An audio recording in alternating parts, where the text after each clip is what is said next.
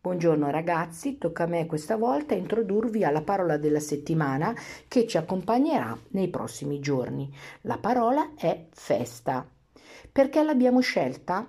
Non certo solo perché tra poco ne festeggeremo, almeno qualcuno di noi, eh, una importante la prossima settimana. Soprattutto l'abbiamo scelta perché questo termine ha in sé dei significati profondi che spesso nell'ansia dell'organizzazione e dell'euforia eh, di partecipare ad una festa perdiamo un po' per strada.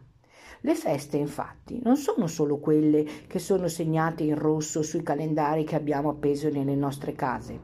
Le feste, quelle vere, quelle che ci interessano di più, sono quelle che in qualche modo ci con, eh, mettono in gioco e riguardano so- soprattutto la nostra vita. Una nascita, una ricorrenza, una fe- un'amicizia ritrovata, un motivo eh, di gioia che dobbiamo a tutti i costi condividere con gli altri.